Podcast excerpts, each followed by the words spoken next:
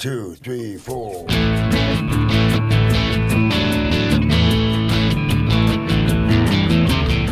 You're listening to Felony Podcast on the Startup Radio Network. The Felony Podcast explores ex felons that have gone on to launch their own startups. We explore the ups, the downs, the behind the bar stories with these founders. Felony Podcast airs every Friday morning at 10 a.m. Pacific Time. All right, ladies and gentlemen, thank you for joining us again at another exciting edition of Felony Inc. podcast. I'm your host. My name is DJ Dick Hennessy. As always, broadcasting live from my living room on a beautiful, gorgeous day in Portland, Oregon. First day of May. Hope you guys are having a good day. Uh, here at Felony uh, Inc., what we like to do is uh, kind of shine the light on the fact that in a society that houses the largest inmate population on earth, anything that can be done to curb the recidivism rate is incredibly valuable. And so we try to do it one show at a time here at Felony Inc. Um, as always, my great co-host, the really cool Meg Thibodeaux. How you doing today? Hey Dick, how's it going? Nice to hear your voice as usual, particularly yeah, when I am talking to so many less people than I am used to. Yeah, every every conversation. Experience a fun little uh, fun little shot of socializing in the quarantine times. Yeah, an unexpected treat during the quarantine age. I think we're pretty lucky we've got this, and it just it's nice to have an opportunity to get together with each other and still be, you know, uplifting some voices out there, and particularly around prison. I think this, I mean, this time is so incredibly intense for everyone. But, you know, you and I know, and other people that have uh, ties to the criminal justice system, how incredibly scary the COVID virus is for people who cannot social distance. And that is so prevalent in prisons right now. And I mean, I just, I know you are too. We're both like watching these conflicting news reports coming around where, you know, we get so excited when we see that potentially some folks are getting let out. You know, people that don't deserve to die in prison can go home and be on co- home confinement. And then I see these incredibly conservative new news stories where it's just like absolutely insane to me some of the stories that are being put out there that make it sound as if you know these terrible serial killers and i saw a report recently that they were going to let the green river killer out and these yep. real scare tactics that are being given to the mainstream that oh my god we can't we need guns to protect ourselves from these people the government is just busy letting out the bad criminals it's such destructive narrative for you know a population of folks that in large part, are not bad, dangerous people. Yeah, uh, I couldn't agree more. And um, you know, there's there's a time and a place for politics. Um, I think with this particular situation, you know, in terms of letting people out of prison early, you know, if they if they're on their home stretch, if they're they're proving themselves to not be a threat to society, and uh, you know, it's it's all about saving lives at this point. That should supersede everything. And and I don't know why it's not, in my opinion. I, I don't know why I feel I feel really lucky that we have this um, podcast that we get to come together. We get to have amazing people that, in most part, have also experienced being in prison. And we get to uplift the voices of people that are real, actual humans. We get to highlight the way that these people, quote unquote, criminals, actually have a great deal of contribution to make to our society and to people. And I've said this in previous podcasts. I think now more than ever, people that have experienced oppression, people that have experienced our government in such an intimate way, have a lot to teach us. I'm super excited about our guest, Monta, today from Bridges to Change here in Portland. Um, Monta, are you here with us? Yeah, I am. Thanks for having me on. We're so excited to talk to you, and I'm really curious. First, you know, out of the gate, if you want to tell us a little bit about Bridges to Change, Monta has been a previous guest on our podcast, so there's a lot of information out there. But I'm super curious if you want to give us just or give our listeners a rundown on what Bridges to Change does for folks, and then I'm just dying to know how the quarantine and the COVID has impacted what you're able to do with people and and how that um, how that paradigm looks from your very intimate perspective with people that are coming in and out of prison right now. Yeah, absolutely. And thank you for having the opportunity to to speak about Bridges and and the folks that we're serving out there. So, um, just real shortly, just a brief background. Bridges to Change was actually um, founded by a husband and wife. Um, husband was previously incarcerated, and they started in Clackamas County and um, to they opened up a house and they were the two mentors that were going to help people post release. And so Bridges to Change was really founded on um, folks that were justice involved leaving the, the criminal justice system and how to support them on their reentry. And so um, from 2004, Bridges to Change has taken that model and grown in, in uh, a few different ways. Um, so here at Bridges, we have three kind of areas of focus. One is peer mentorship, and those are peers that have lived experience um, and that can be um, justice involvement, it could be um, substance use disorder, it could be mental health, it could be all of those things often. And so, really, our peers and our peer force that are um, woven into all of these other programs I'll talk about are really there to bring that lived experience, to meet people at the time of reentry, to kind of give them hope. And, and not only that, like show them how to navigate things that can be seem simple for everyday people in their life, like accessing SNAP benefits and getting their driver's license. And how do you get a birth certificate if you don't have ID? And how do you get ID if you don't have a birth certificate? So, super complicated systems that are not set up to easily to navigate. The peers are there to do that. And then our, our other uh, focus of services is um, recovery um, uh, and mental health housing. So, this is recovery houses that are in single family homes for the most part. We have about 60 of them spread across the Tri County area here in um, Multnomah County, Clackamas County, and Washington County. And we also have um, some houses and services in Wasco County in the Dalles, and then uh, a couple homes in Salem, which is in Marion County. And so there's there's kind of three different um, types of housing. One is transitional folks that are leaving incarceration and they're and they're coming out into kind of a, a short-term stay where folks get free rent for say 90 days. Um, so that's kind of the transitional housing model. And then there's the um, um uh, housing model that supports people while they're in treatment services with us, and I'll come back to treatment. And then there's kind of our mental health, our stabilization housing models, which are still in single family homes, but there we're dealing with folks that have kind of a higher acuity or a higher need.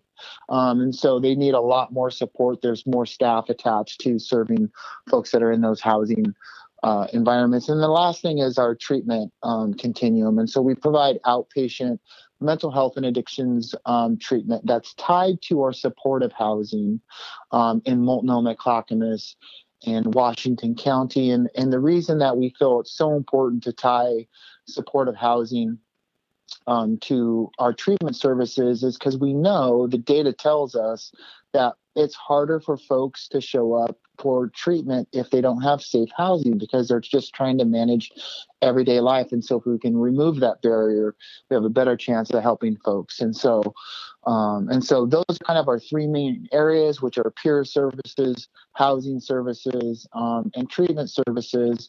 And a large part of that is working with um, folks that are, are being released from prison.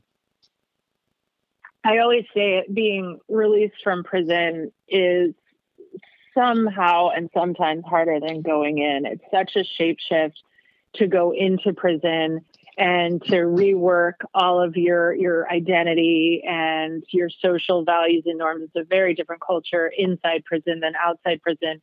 Yeah. And then you know, you do that, you make this huge shapeshift that is incredibly traumatizing to the system to have to relearn everything. You know, when I was in prison, I actually forgot my social security number in lieu of my inmate ID number exactly. and rememorize it when it got out. Uh, uh, in, in addition to many, many other things that just, you know, left my brain. And then you get out of prison and it's like you have to do that all over again. You have to relearn it and time even flows differently inside and outside of prison in a way that it's really hard for folks that haven't experienced that to understand the challenges of folks getting places on time, being professional, showing up. And it looks like people are just being flaky criminals when in fact they're truly struggling and need the kind of support that you sounds like you're offering at Bridges. That's so cool. Yeah, um, absolutely. And, um, you know, as a person that spent um, from 1987 to 2005, about 10 years of that incarcerated due to my um, uh, my addiction uh, challenges. I paroled out many times. I've left the county jail many times, and every time I was in prison, I was never, I was never, and the majority of folks that I've met in prison were like really trying to plan how to change their lives. There's very small amount of people who are trying to be better criminals, in my opinion. Um, and so, all those times I paroled out, even though I had the desire, I didn't know how to do it. But the last time I paroled in 2005, I was lucky enough to come out to services um, similar to ours at Bridges to at Bridges right now, which was I had uh, clean and sober housing, I had a recovery mentor, and I had treatment services. And because I had those supports, especially my my recovery mentor, um, I was able to take that desire and put it into action because people showed me how to do it, and that was really vitally important. Um, and in fact, that recovery mentor was a program manager became a program manager at Bridges the Change. And then two years after that, I think it was 2008, um, he actually hired me. My first job at Bridges was a recovery mentor. I can never forget the day that he called me. He's like, "Hey, Monta, you want to you want to be a mentor helping guys get out of prison like I did you?" I'm like, hell yeah how do i do that and so that that was my journey at bridges and you know i have lots of things that's happened between 2008 and now and you know now i've been bridges uh, the ceo over at bridges to change now since 2015 so, Monta, you yeah, said, go ahead. Okay. Uh, Monta, you say you're ceo of bridges to change now? That's correct. Okay i remember uh, last for people that are just joining us or that just are hearing about Monta um, episode 13 Felony podcast, you kind of went over a couple of these things, but at the time you said you were executive director. Is that the same thing, or have you evolved? Yeah, it's the they're interchangeable. Executive director okay. and CEO are interchangeable terms. I go back and forth between the terms, uh, but yeah, yeah, it's the same position. And I and um, yeah. So what year was that? 2013 or no, 2016. When did we do the last podcast? Oh, it was about a little over a year ago. A little okay. All right. Yeah. Yeah. It, it, um, so, just out of curiosity, obviously, Bridges to Change uh, handles, like you said, peer services, housing services, which are critical for people just reacclimating to society when they're released. Um, what, the third thing, treatment services. What percentage of people that are getting out would you say require treatment services? Yeah, I mean, I would be taking a guess on the exact number, but um, yeah, just a, I would say I would say I would say seventy or eighty percent need some sort of follow up. What what often happens is we tend to um, when I say we, folks that are leaving incarceration, um, you know, where we came in with a very active uh, drug use issue, and then we have like two, three, four years of sustained um, sobriety, we often think that we're kind of cured and we don't need the other supports. And so, yeah, so folks need some type of support in some dosage. Um, but yeah, there's a large majority of folks that need follow up care for sure for A and D. And you guys are doing dual diagnosis work, right? Mental Correct. health and addiction. Will you talk a little bit about that? Yeah, so um, when we first initially started our outpatient treatment for SUDS, it was clearly it was quickly and clearly understood that folks had co-occurring or they were duly diagnosed, which means they had both a SUDS, a substance use disorder, um, and a mental health disorder. And so we quickly went to work on adding in our license to provide um, mental health treatment so we can address and support folks that had both SUDS and mental health um, uh, challenges. And so, and it's super important, um, especially for folks in the stigma around mental health, for them to be in a place where they feel safe and supportive to to speak openly and honestly so they can get um, their areas uh, of need met it, I feel like right now, uh, more than ever this time, it's kind of opening up the, the dialogue for mental health issues. I think prior to this, it's been one thing that kind of been swept under the rug or kind of something that's been viewed as a weakness um, in the past. And now, uh, fortunately, we've kind of created a, a, a, time period where we can open the dialogue and we can have a, a, real kind of discussion about how this is affecting the community and, and, and ways to kind of help. Yeah necessitate and help people out that are dealing with mental health, health issues. And I, I would say a, a, very high percentage of people being released. I mean, I know we just talked about the percentage that you think are dealing with, uh, you know, drug addiction and need to be treated afterwards. Seventy percent. That's, that's a really high number. Um, mm-hmm. What what percentage would you would you estimate are dealing with some sort of PTSD or you know uh, mental health scenario?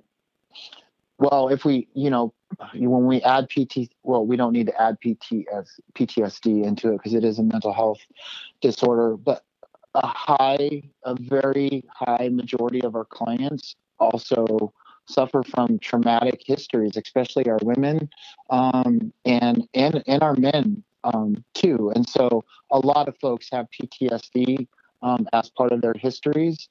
Um, and I would say um, I would just I, I would hate to give a number on the mental health piece to it because I just I don't know off the top of my head, but um, I would say 30 to 50 percent of folks um, outside of a, a, PTSD disorder they, they might be um, having another mental health uh, disorder. Why, why would can you explain a little bit why PTSD is separate from that? I would think that the PTSD component would be you know, I'm making a non-scientific hypothesis here that it would be close to 100% just can just under, Absolutely. you know, in the context of prison being so traumatic itself, but then what leads you to prison is incredibly traumatic as well for exactly. people. Um, so I, I, is there, in addition to what you guys are doing, are you addressing that PTSD stuff to help people? Yeah, yeah, no, and I totally agree with your statement. Like uh, PTSD is should not be separate. Um, and yeah, so mental health providers within the organization or partnering with outside organizations are helping people um, to address their trauma histories. And so um, I'm not a trauma therapist, but trauma work is very difficult and deep. Oftentimes, we have a short amount of time to work with folks, and so coordinating care with other organizations that can work long term with folks around their trauma is super important. Right. Yeah. Uh, I mean, I'm trying to use this platform a little bit more to kind of highlight, uh, you know, PTSD and mental health issues within the community. Obviously, um, Dave Dahl, the founder of this podcast, works really closely with. Um, I'm trying to remember the name of the, the foundation he works with, but it has to do with mental health. And um, yeah, I, I, feel like we kind of, as a society, kind of glaze and gloss over things like that. Still, um, not that there's a stigma, but I think it's just, it's it's kind of like, you know, people that go to jail versus people that don't. We, we if you haven't gone through it, you don't really fully understand it. And how could you? Um, yeah. I have a super. Those, oh, sorry. Go ahead. Go ahead. I was just going to say I have a really recent example of that I can share. Um, this does not have to do with um, prison reentry, but it does have to do with mental health. And I also just say, like, when we when folks see, you know, one, we need to stop thinking that um, we as a community and a society we need to stop um, treating addiction as a moral failing. And I feel like people are wrapping um, mental health into that when they see people on the street living homeless. So a few days ago, there was um, a teenage um, young person yelling out in front of her house at her mom. Uh, I was my wife had come in and said, "Hey, something's really going on down here. Do you think you can help?" Or um, so it sounded like there was a fight. There was definitely some stuff going on. And um, across the street, um, one of the neighbors was filming this this um, this person, obviously having a mental health um, breakdown. And I went over there to kind of just like talk with the mom and I talked with the, the the young person a moment just to kind of get a gauge if there was a safety issue. But it was it was apparent that she was experiencing a mental health crisis. And i went oh and she was screaming because the lady across the street w- was filming her and she had her phone out and she's like what's this person going to do with the film? You could tell it was really escalating her. And i had to go across the street and and I and I said to the lady, I said, "Why are why are you filming this?" She's like, "I need to film this for safety." And I said, "You can see this person is clearly having a mental health crisis, and what you're doing is actually making it worse."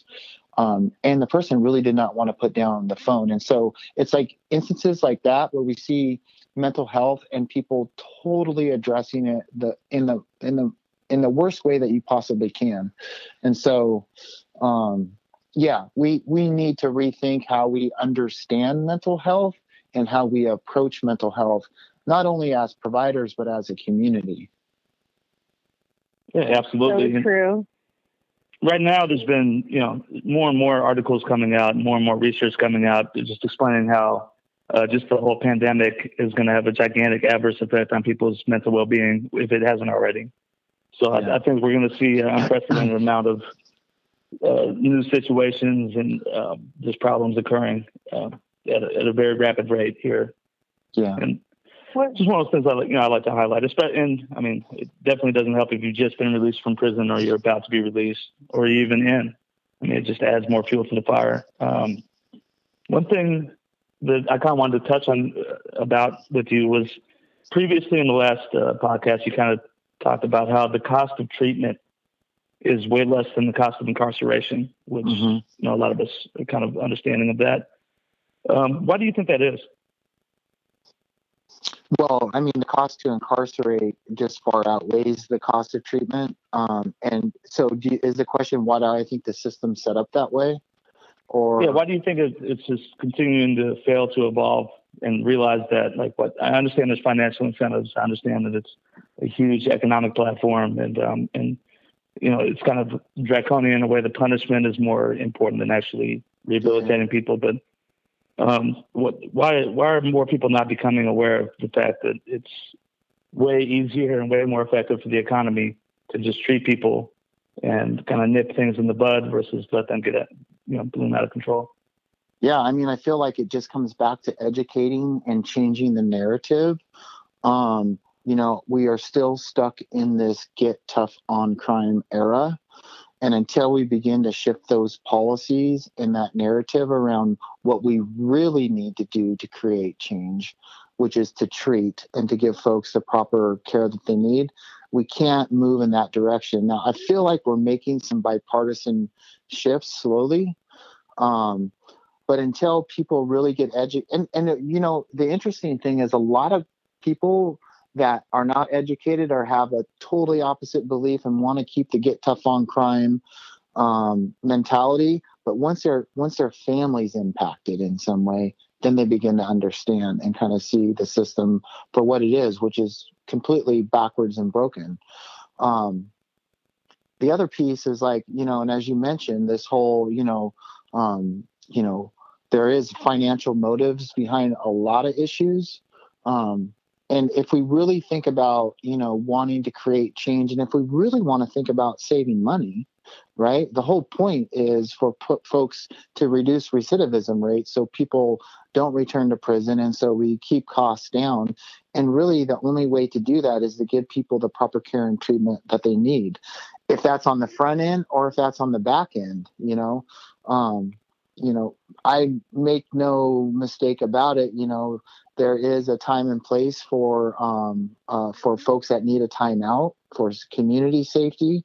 I mean, um, you know, I spent ten years in prison. Did I need ten years in prison for my um, f- for the crimes that I committed? No, I needed treatment and I needed a timeout you know but i didn't need to waste 10 years. I didn't get the treatment i needed till the 10th till the 10th year essentially. And so we wasted nine other years uh, of treatment. And so um, uh, interesting enough i think covid is might begin to raise some give us some data to see what it looks like um, for releasing folks earlier as normal or reducing jail bed usage and offering up other um, uh, alternatives to that. So here in Multnomah County, we are doing short-term trans leave releases in Washington County and in Clackamas County, and we're providing treatment, housing, and peer services.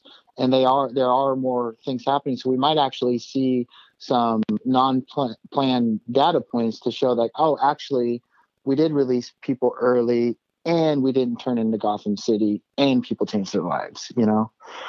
So I don't know if that even answered your question. I think it did. Certainly, uh, com- yeah, it's certainly complicated by privatized prisons, et cetera. So we've got dueling motivations, right, for the taxpayers to pay less money, but for the prison owners to still turn a profit. So there's some definitely some complications. It's of course, you know, a hope that something like this global pandemic is enough pain or enough suffering or enough fear for us mm-hmm. to actually change some of the fundamental things about our systems. Do you like? Will you talk a little bit more about the direct impact that COVID had ha- has had on your organization and what you're seeing with folks sure. that are coming? I mean, are you dealing with people that are getting early release because of COVID?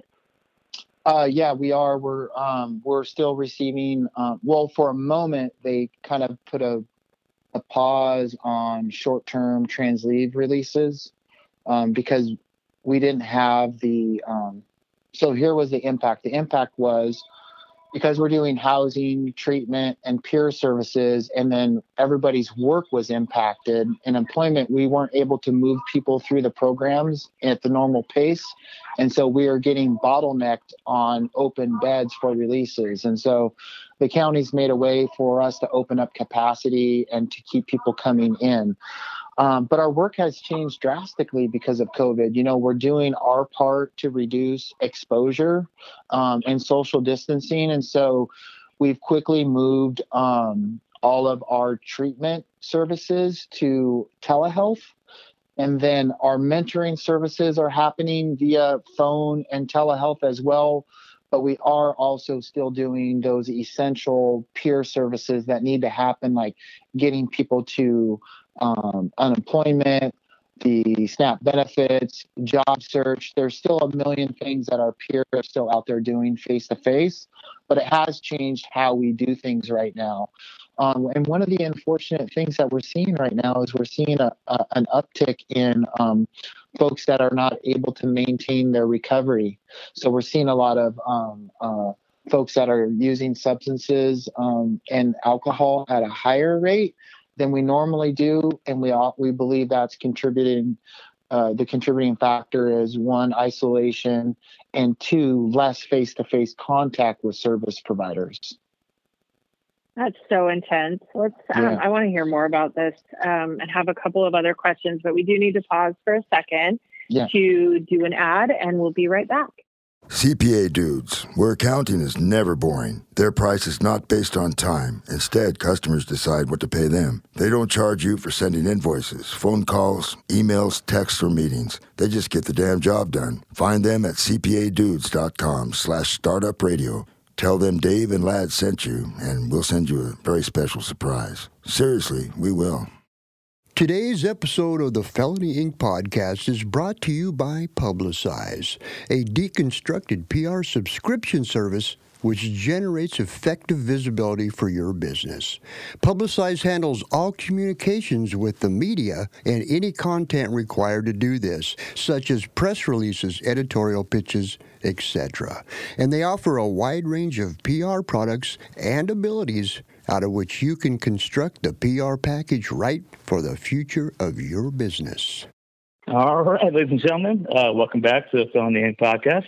If you're just joining us, today's guest is Monta Knudson. Am I saying that right, Monta? Uh, Knudson, but it's great. It's fine, whatever. Knudson. Yeah, Knudson. Yeah, Knudson, uh, the executive director or the CEO of Bridges to Change.com. And Bridges to Change is on a mission to strengthen individuals and families affected by addiction, mental health, poverty, and homelessness. Um, Monta, just out of curiosity, uh, I'm a elder member on, uh, and a participant of an organization called Criminon or Criminals Anonymous. Um, mm-hmm. Are you mm-hmm. familiar with that at all? Yeah, yeah, yeah. Bear Cabbage. Yeah. Criminon. Yeah, Bear yeah. and Jane. yeah, yeah. Yes. Great uh, guys. yeah, absolutely. How is that going? Uh, it's, I mean, it's going really good. Um, obviously, right now it's very challenging considering the meetings have to transition into Zoom and you know online meetings. Um, so it's a little bit more more difficult than normal. But uh, prior to that, uh, everything was taking off really, really well. Yeah. Um, I, I, saw that you guys had uh, community support on the website, different links and organizations. So I wasn't sure how, how close you might have been with Criminon. Yeah, I think we have Criminon happening out at Club Hope, I believe. Um, and so, um, and Club Hope is one of our recovery drop-in sites where different um, recovery meetings happen. And so we just make space um, for folks to to have their meetings. And so I was very interested in uh, when I heard first heard about Criminon coming out. Um, you know, because the reality is is a lot of our folks, um, you know, have had long criminal histories. And the thing about recovery, I'll just speak for myself from my recovery. While I might have gotten you know, um, abstinent from my drug use, uh, it took me years to reprogram and to change how I thought and how I acted, you know? And so criminal thinking is a big part of everyday life, actually, for I think everybody. Um, and so eh, I was excited to see Criminon come in. It's just another, uh, from what I can tell so far, it's another program to help people focus in on really um, changing the way that we think and the way that we take action in our life. Um, you know, you probably know a lot more about it than I do, obviously, but um, I think it sounds awesome. Yeah, I, mean, think it's really so important. Like you are doing this work that you're, you know, this inclusive addiction and mental health treatment. It's kind of confounding to me that these two pieces were ever separated in the world of psychology, that we have drug treatment as one program and mental health treatment as a separate program. And it seems to me that the more we can integrate and give folks a holistic approach that includes the concept of addiction is not just about substance abuse, it's about exactly. habits and identity and behaviors and all those things. Even the word addiction kind of becomes problematic because these are in many ways just symptoms of being a human being uh, living within systems that are quite broken. And we use the tools that we have and we uh, interact with the people that are in our circles and the things that we know as children. And it's just so important to continue moving towards a more holistic approach. What was for you, uh, Monta, the, the moment? Can you talk a little bit about what it was for you that it, that catalyzed your transformation? Like, what was it for you that moment where you really felt that change and you really felt that you know that moment of clarity, as they say? Yeah, no, absolutely, and I, I remember it um, like it was yesterday. So the last time I was arrested was 2003 on uh, March 2nd and I and I remember just you know like okay here we go again you know um, I got about a two three year sentence probably out of this thing. And so I go through all my county stuff and take my plea bargain quickly so I can get the stateside um, and get out of the county.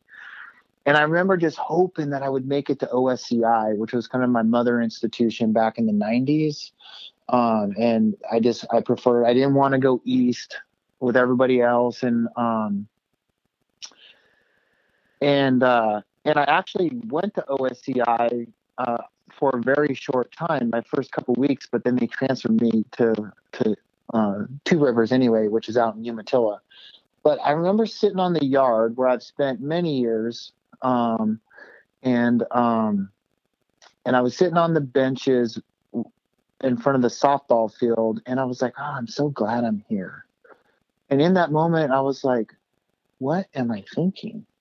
Why am I so glad I'm here? You know, and I and I realized in that moment that I got super comfortable with my lifestyle. And um and it was at that moment that was the beginning moment was like okay i got to do some real work here. I got to do some real work because this is this is not okay anymore. Um and then from that point on there was just opportunities for me to get the help that i needed and and eventually got me on. But but it was that afternoon on the yard, just feeling good about making it to OSCI that I was like, this is not normal, you know? Yeah, absolutely not. Um, but you know, it's funny how that works sometimes because yeah. you spend so much time worried about going to jail, worried about going to prison, worried about getting caught, and then when you do, it's kind of like a, a sigh of relief afterwards because you're not going to be worried about it anymore. Right. Um, so uh, when you were after that moment, how long was it uh, when you had that that you pursued a associate degree in addiction? So I was released. Um, I, I was released in June of 2005. I became a mentor in 2008, and then in 2009-10, I went to Portland Community College to work on my addictions um, associate's degree. And at the same time, um, uh, you know, I was at Bridges for three years, and I went to Volunteers of America and managed programs for five years. At the same time, getting all of my clinical experience, and then um, after that, in 2015, I came to Bridges as their executive uh, director. And so I kind of made the first couple years. I was framing houses and building houses, and um, I quickly learned that I didn't want to do that for the rest of my life because my body couldn't take it. And so, um, so yeah, so that's kind of how all that worked out.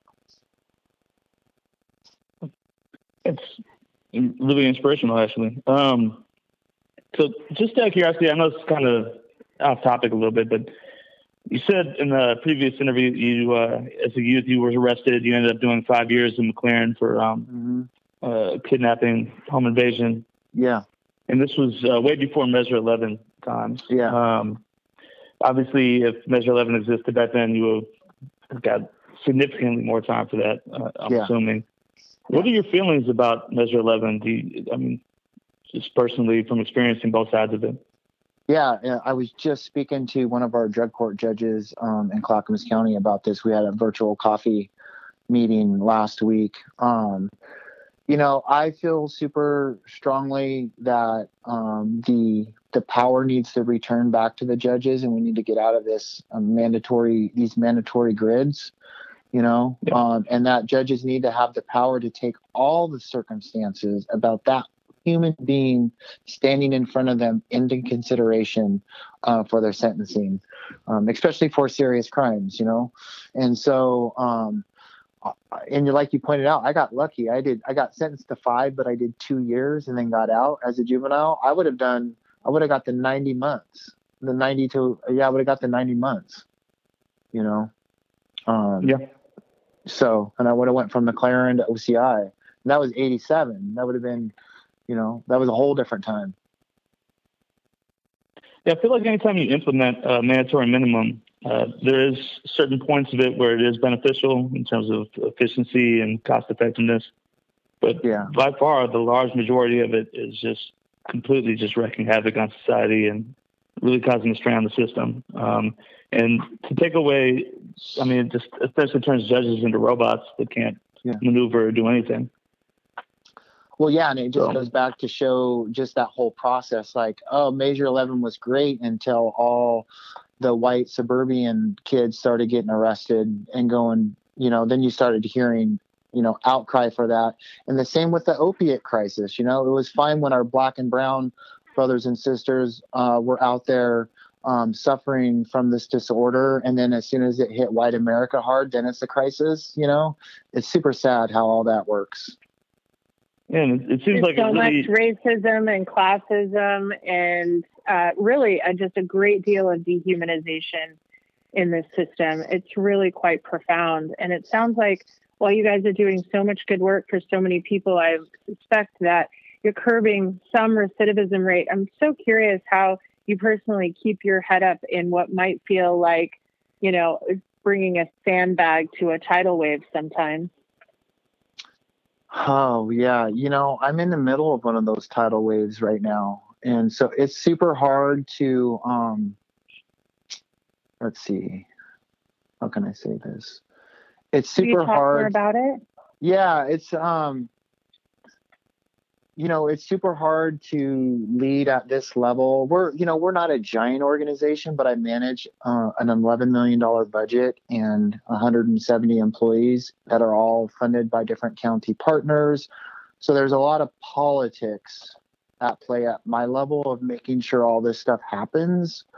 So um, it's really the really the the challenging part is keeping client centered first and worrying about political optics second when it's usually in reverse. It's usually political optics are kind of at the top of some of our um, funders end and client centered is second, although important but not as important. And so, so going through that struggle to kind of like when you feel like you're taking on a tidal wave, it's even harder to take on that tidal wave when you don't have everybody leading from the same lens. And so, um, you know, I, I mean, I appreciate all of our funders and partners, but sometimes it is a bit challenging to get the job done and worry about ground level work first and kind of the political atmosphere second. Right. I mean, even the the the nonprofit, the structure of NPOs, the structure of the way that we go about solving the dysfunction of this society is problematic because even mm-hmm. in the mm-hmm. process of you having to get funded enough to do this work can be can create situations that mean the work gets stifled in ways and and burnout i mean really i'm yeah. so curious how you do keep your strength up how you keep your head up because what's being asked of you here is intense and is in some ways you know a bit of a paradox. Yeah. You know i you know i try to keep you know for me personally i really focus you know part of my recovery is self-care. And so I make sure I'm getting the the amount of input of the self care that I need in my life, and that's through my yoga practice, through my um, exercising regimen, and then I race super bikes as a hobby, and so those are kind of my three. My, my three outlets uh, to to make sure I'm staying level headed, uh, but the work nonetheless, you're right, it's hard and it is there is a ton of burnout. Um, and just as a leader, being able to take care of our line staff who are out there actually doing the enormous amount of traumatic work that they have to go through every day and trying to pay them in a way that is going to support them and their and their families. You know, nonprofits tend to get, you know, I can go on for a long time around parity around nonprofits and counties and how things are funded, but um, we're under underfunded to do the hardest part of the job. so, so yeah. That self care piece is so, so vitally important to be able to walk through these paradoxes and still do a really great job and be, you know, as effective as as fundamentally effective as the elevator pitch for what you're doing, right? Because exactly. Bridges to Change is doing amazing work and you can talk about it and talk about all of the things that are happening and it's truly truly good and then also like you're saying there's this other piece it's challenging it's demanding and then there is trauma just from working with trauma. So we talk a lot about the folks that come into your program that are clients but then there's mm-hmm. the staff as well and the ways that they need to be cared for. It's big stuff. It's really you know it's impressive to me that you have hung out in this arena for so long and i think it speaks really highly to bridges of change that mm-hmm. you know you're still doing this work you're keeping your head up and the, the the organization is is flourishing from what it sounds like.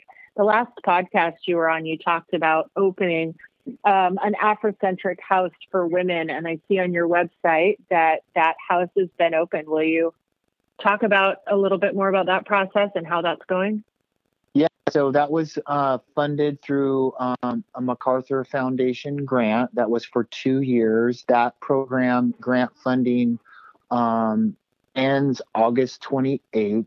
Uh, we're super excited about that program. We've learned so much in terms of one, the need for um, African American um, or Black identifying women in our community. And so the next stages of that, kind of the end of that grant, the exciting thing is um, oftentimes grants end and then they go away, but the county is looking very closely and is committed to uh, funding that program into the county general, kind of the general contract fund.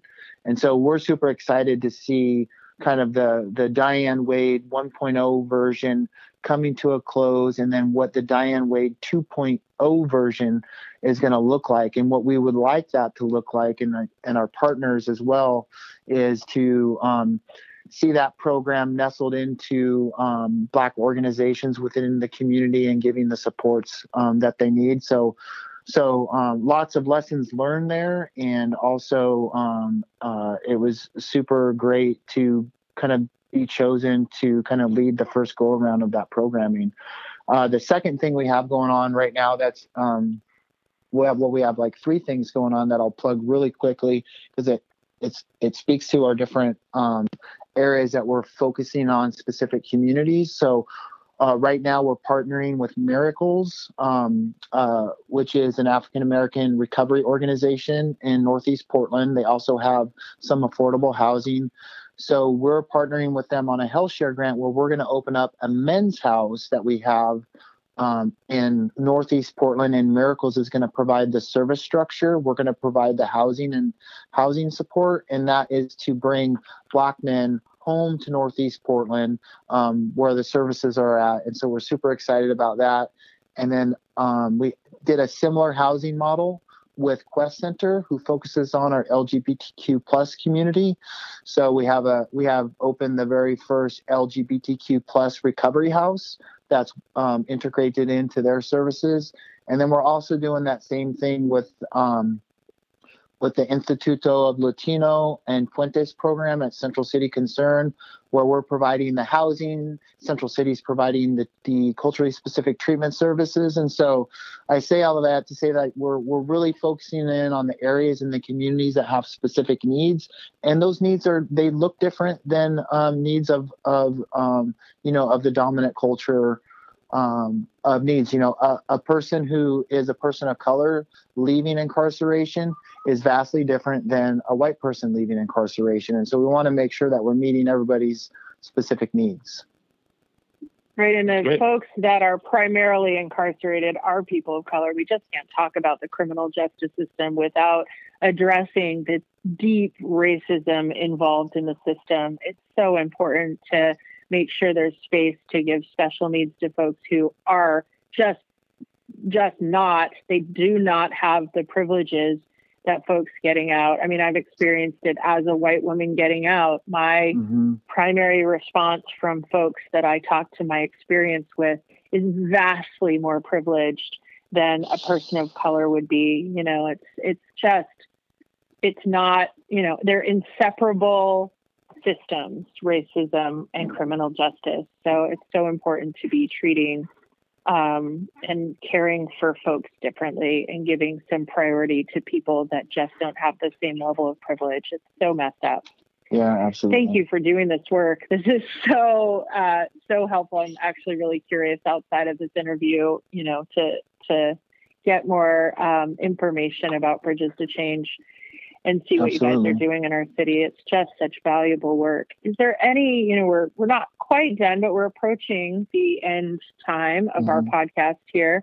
Um, you know, what in these last few minutes would be a message that you would like our listeners to hear? You know, what what kind of are the last the big thing that you would like to ask for that you would like to share with people words of wisdom yeah, I mean, just that our community um, continues to embrace and support change um, and understand that that process looks different for everyone.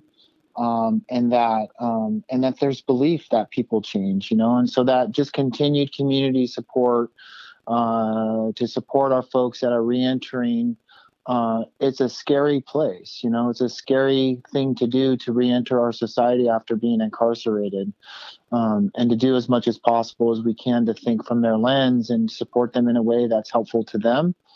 Uh, so always keeping those things on the forefront um, of our minds when we're thinking about our um, previously incarcerated individuals. And to remember, you said something earlier that really struck me is and I've had a similar experience in doing work inside prisons and with various organizations. Is my primary experience as an inmate and as a person working with inmates is that most people in prison want something better. It yeah. is the smaller percentage of people that are really, truly stuck and desire more criminal behavior. And to remember that the human beings coming out of prison in large part, have a deep desire for something better, but that desire alone is not enough. That people Exactly. actually need support. They need someone to believe in them. They need some kind of a treatment or support system. They need homes to live in. They need basic needs met so that that desire can become the reality that is actually quite a massive contribution to our society. And like I said earlier, now more than ever. It's big stuff. It's really Yeah. special. And I know it's hard and it can be relentless. And also, it's so beautiful. I really, truly like to live in a world where I believe that our individual, you know, our efforts actually do make a difference, even in the face of a tidal wave. Do you Yeah. want to um, tell us your URLs and how people can find you and Sure. find bridges and any other partners or folks you'd like to plug? Yeah, yeah. Um, anybody can find us at our webpage, which is www.bridges2change.com. Um, and there you'll find a link to how to access the key folks for all of our different types of programs. Um, and uh, you can also find us on our Bridges to Change Facebook page and our Bridges to Change Instagram. Also, I'll just note that every Friday, at 9 a.m. and I would love to do a reverse interview and maybe have one of you two on is I'm doing a virtual coffee with Monta for 30 minutes to talk about um, how our community is impacted uh, around criminal justice issues, race issues, um, and just overall access to care. And so you can find me uh, uh, this morning at nine. I spoke with um, a potential elected official about what their plans were for um, North and Northeast Portland. And so, yeah, you can find me there at 9 a.m. Would, Awesome. would love to do that. That actually works with me and Meg's schedule because the show isn't until 10 on Friday. So, Yeah, yeah. uh, Monta, I just have one uh, quick two part question for you, real quick. Uh, just out of curiosity, checking out the website, bridges2change.com.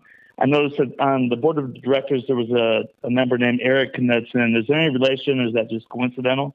That, that is coincidental, but I will tell you this.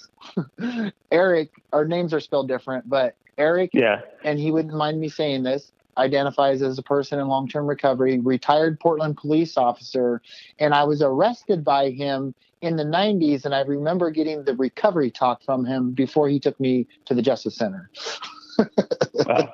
That then is he- amazing. And now he's Yeah. on my board, so it's super cool. I gotta love That's that. so cool. Yeah. Oh man.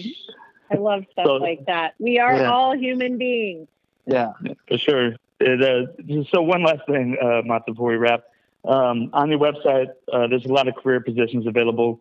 Um, especially right now, people are looking for work. People want to help out. You know, um, what are you looking for for people to apply uh, for jobs for Bridges to Change, and uh, how do you go about to apply for them? Yeah, folks can find us on the careers button on our Bridges to Change website. Um, we have, I don't even know how many jobs we have open right now. I think we have like 20. Uh, Yeah, it looks like a lot. Yeah. So, uh, recovery peer mentors are folks that identify with people with lived experience. Um, and so we're always looking for folks. Those are entry level positions. And so if folks are not certified to be mentors, we help make that happen for them after their employment. Um, and then there's a variety probably of clinical positions that will identify the certifications needed for that. There's some front desk staff positions probably.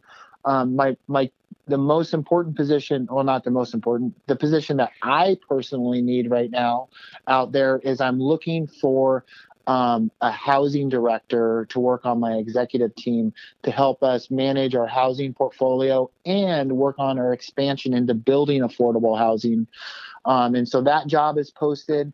So if you know any folks, um, you know, it'd be great if I identified as a person with lived experience. It's not required, but really looking for fo- some folks that have some housing development or just some housing experience to come join our executive team to help lead us to the next to the next phase in the housing part of what we're looking to do, which is to build and create permanent housing. I mean, I'll definitely keep my eyes open for that. That's, that's Yeah, dope. yeah. Um, and on that note, uh, I want to thank you again, Monta. Excellent guest as always. Can't wait to have you back on the show. I'm sure me and Meg would love to do your virtual coffee. And uh, Yes. Yeah, yeah. I think it sounds like fun. And uh, just want to remind you guys every Friday at 10 a.m. you can tune in to Felony Inc. podcast here at Startup startupradionetwork.com. And in the meantime, we'll see you next week. Stay safe. All right. Thank you. Thank you very much. Thanks, Monta. Support for today's episode comes from our friends at Ruby Receptionists. At Ruby, they've mastered the art of turning rings into relationships. Their team of remote receptionists answer all your calls live as if they're right there in your office. And with Ruby's mobile app, you can easily control how they screen, transfer, and take your messages. Together, you and Ruby transform your phone into the sales engine it was meant to be. Visit callruby.com slash startupradio to sign up, or better yet, call them at 833-861-8100 and use promo code StartupRuby. Tell them Felony Inc. sent you and get $150 credit. You're listening to the Startup Radio Network. Listen, learn, launch. 10% of our gross revenue goes directly to women entrepreneurs in developing countries around the world through Kiva's microfinance program.